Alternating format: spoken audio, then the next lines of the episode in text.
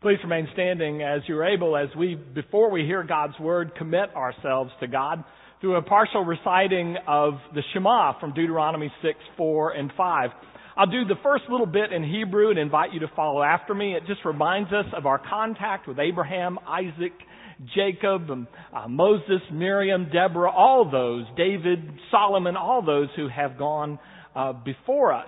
But there are two things uh, before we do this. One is an encouragement and the second a warning. The encouragement is this. Uh, the Shema is to come out of your heart. It's to come out of your soul.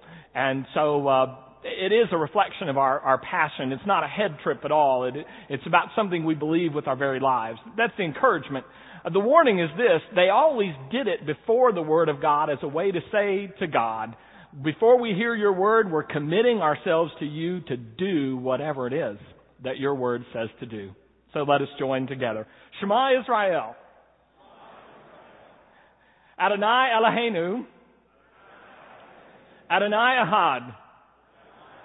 Here's what we said. Hear, O Israel. The Lord is our God. The Lord alone. Love the Lord your God. With all your heart. With all your soul and with all your might. Amen. This is God's word from Proverbs 4:23.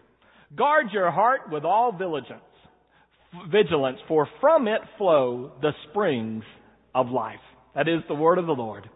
Thanks be to our God. Be seated, please.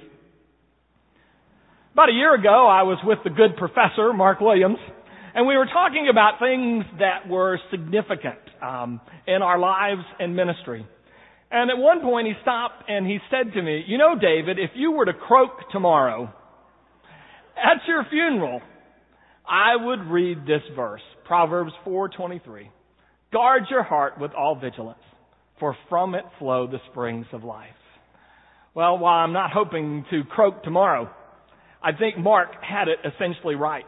Proverbs 4:23 for the last decade has served sort of as a what we call a life verse. It's really a verse that has discovered me and one that I'm trying to live into. And one of the things it's taught me is that essentially life is lived inside out. That whatever is going on in our outer world is a direct product of what is going on inside our heart. Now when the Bible talks about the heart, the Bible means the command center of our life.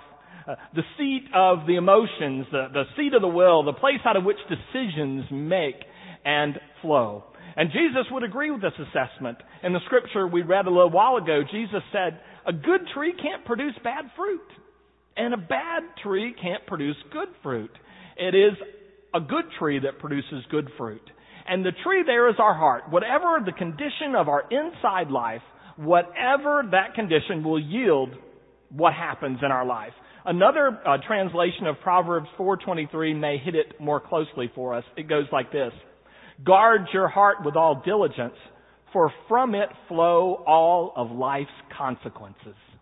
Whatever happens to you in life is a product of what is going on in the inside of your life. What is going on in your heart. I think experience at some level surely teaches us this Daniel Goleman, in his groundbreaking work, Emotional Intelligence, uh, some years ago, came up with this amazing statistic. He found that 85% of people who are fired from jobs are fired for non-technical reasons. Basically, they know their job and they can do their job, but their life is in the inside is so messed up that their relations with customers and with uh, fellow employees uh, gets in the way, and, and so it's really, even despite their skill, a bigger drain to have them around. What happens on the inside will produce results on the outside. I've told some of you before, I was taken aback some years ago in reading Dallas Willard's book, Renovation of the Heart, when he makes the statement that sometimes we, we do something that we regret, that we're embarrassed about it, that we're, we're ashamed when we think of it. And so often we will say to the person we're sorry that I just wasn't myself. I'm, I'm sorry I wasn't myself. And Dallas Willard's comment on that is, oh yes you were. Because whatever spills out on the outside is a product of what is going on in the inside. And he said it would be more honest if we were to say to that person, I'm sorry that that happened, but I am the kind of person whose inside is such that these things spill out every once in a while. Every day I refill the dog's bowl with water and I carry it through the kitchen out to where, uh, where the dogs are. And uh, when I've got it full of water, if I am bumped or tripped or slipped, water splashes out. Our heart is like the water in that bowl. And when we get bumped in life, when we run into adversity, or someone crosses us, or, or something bad happens, then whatever happens and comes out, that is who we are. That is what is in our bowl. The truth of the matter is, if I yell at my kids, then I can't say, I'm sorry, that wasn't me. I don't usually yell at you. I need to say, I'm sorry, I'm the kind of person whose inside is such that occasionally I yell at you. There's still work to do on the inside. Life flows inside out. If you want your life to change, then it needs to change from the inside. So, how do we begin to guard our heart? Because our heart is our most valuable possession. Or may I say it's God's most valuable possession.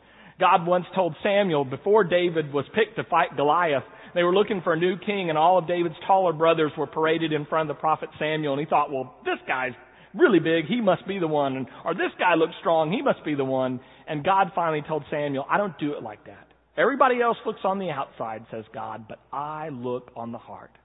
Proverbs 21 tells us that God weighs the heart. That is, may I say, the heart of the issue is the heart. So how do we guard our heart? Let me give you a few suggestions this morning. The first one is this. The very first thing I would do is to save time and energy, I would discard all of your efforts at trying to manage outward appearances. I would give up all of your efforts at trying to manage your image before other people. I know for years we were told that image is everything. And then we were told in a commercial that it's nothing. Well, that commercial is closer to God's truth. We spend way too much time, energy, and money trying to manage externals. All of us, at some point or another, treat our life as if it were a photo opportunity as if people were looking at us and, and as if what was on the outside were of ultimate significance. Let me give you a case in point. I know it happens with me. My children are younger. Uh, let's say uh, three years old. They haven't had a nap. We're at the grocery store. They're getting a little unglued. And so they reach the point of being a lot unglued. And I see you. And you see me. What do I do? If image is significant, I do one of two things. One is I power up in my most powerful self, get as tall and as big as I can for my three year old, and threaten him within about an inch of his life that if he doesn't straighten out, it's not going to go well for him. You know that stuffed animal? Yes, he might say. Would you like to have it right now? Oh, yes, he might say. And I'd say, if you don't straighten up, you'll never see him again. I could go that route. Or I could take another route. I could grab him, leave my groceries in the cart, and get out of Dodge as fast as possible. Or can I just agree that outside image is not the most significant thing? And that at some level, if you don't understand, you ought to understand that a three year old who hasn't had a nap is a time bomb waiting to go off. And we just make it through as best we can. A lot of time and energy is spent trying to max- manage externals when they don't ultimately yield the life that we want to live, and they, they just don't matter. They don't last.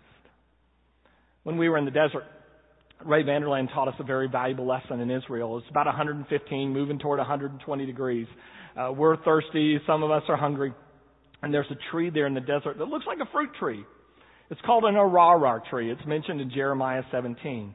And so people immediately, especially the, if we've got youth with you, they'll grab, they'll grab it and they'll say, can we eat it? And he'll stop us and he'll say, well, just a moment. He'll take a knife and he'll go over to that piece of fruit and cut it open. And on the inside is nothing. Just a little bit of powder. And oh, by the way, the powder is poisonous. Jeremiah 17 says, those who, who trust in their own strength are like an ararar tree they look really good on the outside. They spend a lot of effort managing that appearance. But on the inside, not only is there's nothing, it's worse than nothing. Whatever's on the inside is actually poisonous. But Jeremiah goes on to say, But those who trust in the Lord are like a tree planted by streams of living water. First hint I would give you is ditch the outside appearance efforts. Let's move them toward the inside, to the heart. Let me make a few suggestions on the heart. The first thing is as much time and energy as you can uh, spend building up your heart muscle, your spiritual heart muscle, you ought to spend. Uh, just as you would want to do that, uh, cardiovascular uh, uh, exercise for your physical heart, you'd want to do exercise for your spiritual heart as well. Uh, exercises are pretty obvious. I'll just name a few of them. You already know them. Michael mentioned one of them last week, which is if you want to come to trust in the Lord, one of the things you need to do is spend more time with God's Word and you begin to understand and see and taste the goodness of God. I don't know how many of you are trying to read a, a chapter of Proverbs a day. It would be a beneficial exercise to do that all the way through this summer. It will build your heart. Time for prayer. Do you make time for prayer on a daily basis? I mean, if, if you're like me, most of us make time to shower and to wash our Okay, we make time to shower. You know, we make time to shave. We make time for these sort of daily maintenance things that have to do with our outward appearance. Are we making time for the stuff that deals with the inward? Time in prayer. Time in service. Reaching out to others, both through uh, something like compassion or actual physical efforts where you go and minister and help someone in need. It's a critical way to build up your heart. So my first piece of advice is forget the outside. Second piece is when you're working on the inside, start on those exercises that you know build the heart. But I would be remiss if I didn't tell you that the dominant metaphor in this passage is to guard your heart. And the word is exactly what you think it probably means in Hebrew, and that is somebody who stands guard in a prison. Somebody who's watching over a prisoner, and whoever's watching over needs to make sure that whoever's not supposed to get in doesn't get in. And whoever's not supposed to get out doesn't get out. You need to guard your heart with diligence, says the proverb. Let me suggest you guard two things in particular. Watch what goes into your mind. What do you think about? What are your dominant thoughts during the day? What do your thoughts keep going back to? What are you entertaining in your mind? That's going to be very critical. Paul wrote this to the Romans. He said, I want you not to be conformed to the rest of the world but be transformed, said Paul, by the renewing of your minds. Paul knew that one of the ways into the heart was through the mind. What is it that you're thinking about? What are you, what are you taking in? And that's, uh, Paul then would tell the Corinthians uh, at another time, we strive to take every thought captive. We're watching, we're monitoring, we're guarding what's going into our mind. In Jesus' day, they had a, a wonderful temple that Herod had rebuilt. And they had, as best we can tell, they're still, archaeologists are still finding more and more, but at least 98 uh, places to do a ritual cleansing before you come in the temple. And what they would do, they would come to this water, and they would put water on their head to clean their thoughts, water on their heart to uh, clean uh, their their wills, water on their hands to clean their actions, water on their feet, or actually they put it above the knee to clean what had become life's path for them. And what the rabbis taught in Jesus' day was fascinating. They said this ex- is exactly the path that sin takes. It starts in your head, it moves to your heart. Once it gets there, it shows up in your actions, and when it shows up often enough, it's become your way of life. Be careful. Guard what you take into your mind. What do you think about? What are you reading about? What do you meditate upon? What are you entertaining? Stand guard. Another thing I would say and I, is that we have to be careful about what we see. One of the ways things get into our mind and our heart is by what we look at. What do we spend our days looking at? What, what are we taking in with our eyes? Proverbs puts it this way. It says, when you walk, you shouldn't look to the right or to the left. You ought to walk looking straight ahead. It was a metaphorical way of saying, keep your eyes focused on that which counts that which matters, that which is good. Don't be looking around at other stuff. You'll just get into trouble. Job was called by God uh, about, to be about the most righteous person that God had on the planet at the time. And this is what Job, in talking about his own righteousness, said. He said, I made a covenant with my eyes. I made a deal. I made a promise with my eyes to only look at those things which I should look at. What do you look at? During the day? Are, are you looking in areas that build and strengthen your heart? Are you looking in areas that are just going to eventually undo you? Final piece of advice on that is this just as a prisoner must be guarded 24 hours a day, seven days a week, so that they do not escape, so it is that you can never take off from guarding your heart. You can't say, well, my heart is so developed now, it is so full, it's so wonderful, I don't have to worry. King Solomon's father was King David. And David, for most of his life, watched his heart. In fact, God said about David, This is a man after my own heart, which is about as high a compliment in the Bible as you can get. But one day, we're told, David kind of got tired of this. In the spring of the year, it was time to go out and fight wars, secure the boundaries for his people, give them protection and security. David just got tired of it. He'd been doing it a number of years, and he sent someone else to stand guard for him. And while he stayed behind and just sort of took time off, he was wandering around one day and happened to see from his palace a woman named Bathsheba sunbathing. And he called for her. And his family and her family were destroyed in the aftermath. He just just let down his guard. Just took a few moments off. Guard your heart, says the scriptures, with all vigilance. You just can't take any time off. We're always building our heart or letting it be torn down. Do you know, by the way, who wrote most of the Proverbs? Anybody? Solomon. What happened to him?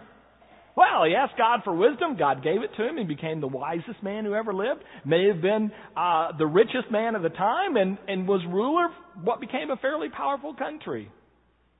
And then he took some time off. The man who wrote this proverb, guard your heart, decided one day to let down his guard. And he brought in wives, more wives, and he let them bring in their gods, put their gods in the temple. One thing led to another. Solomon's family failed. Solomon's own heart failed. And as a consequence, the very nation of Israel got carted into slavery because he couldn't stand guard. In all of life, we must guard our heart. And nowhere is this more important than in our marriage relationship. And that's what we'll talk about next week.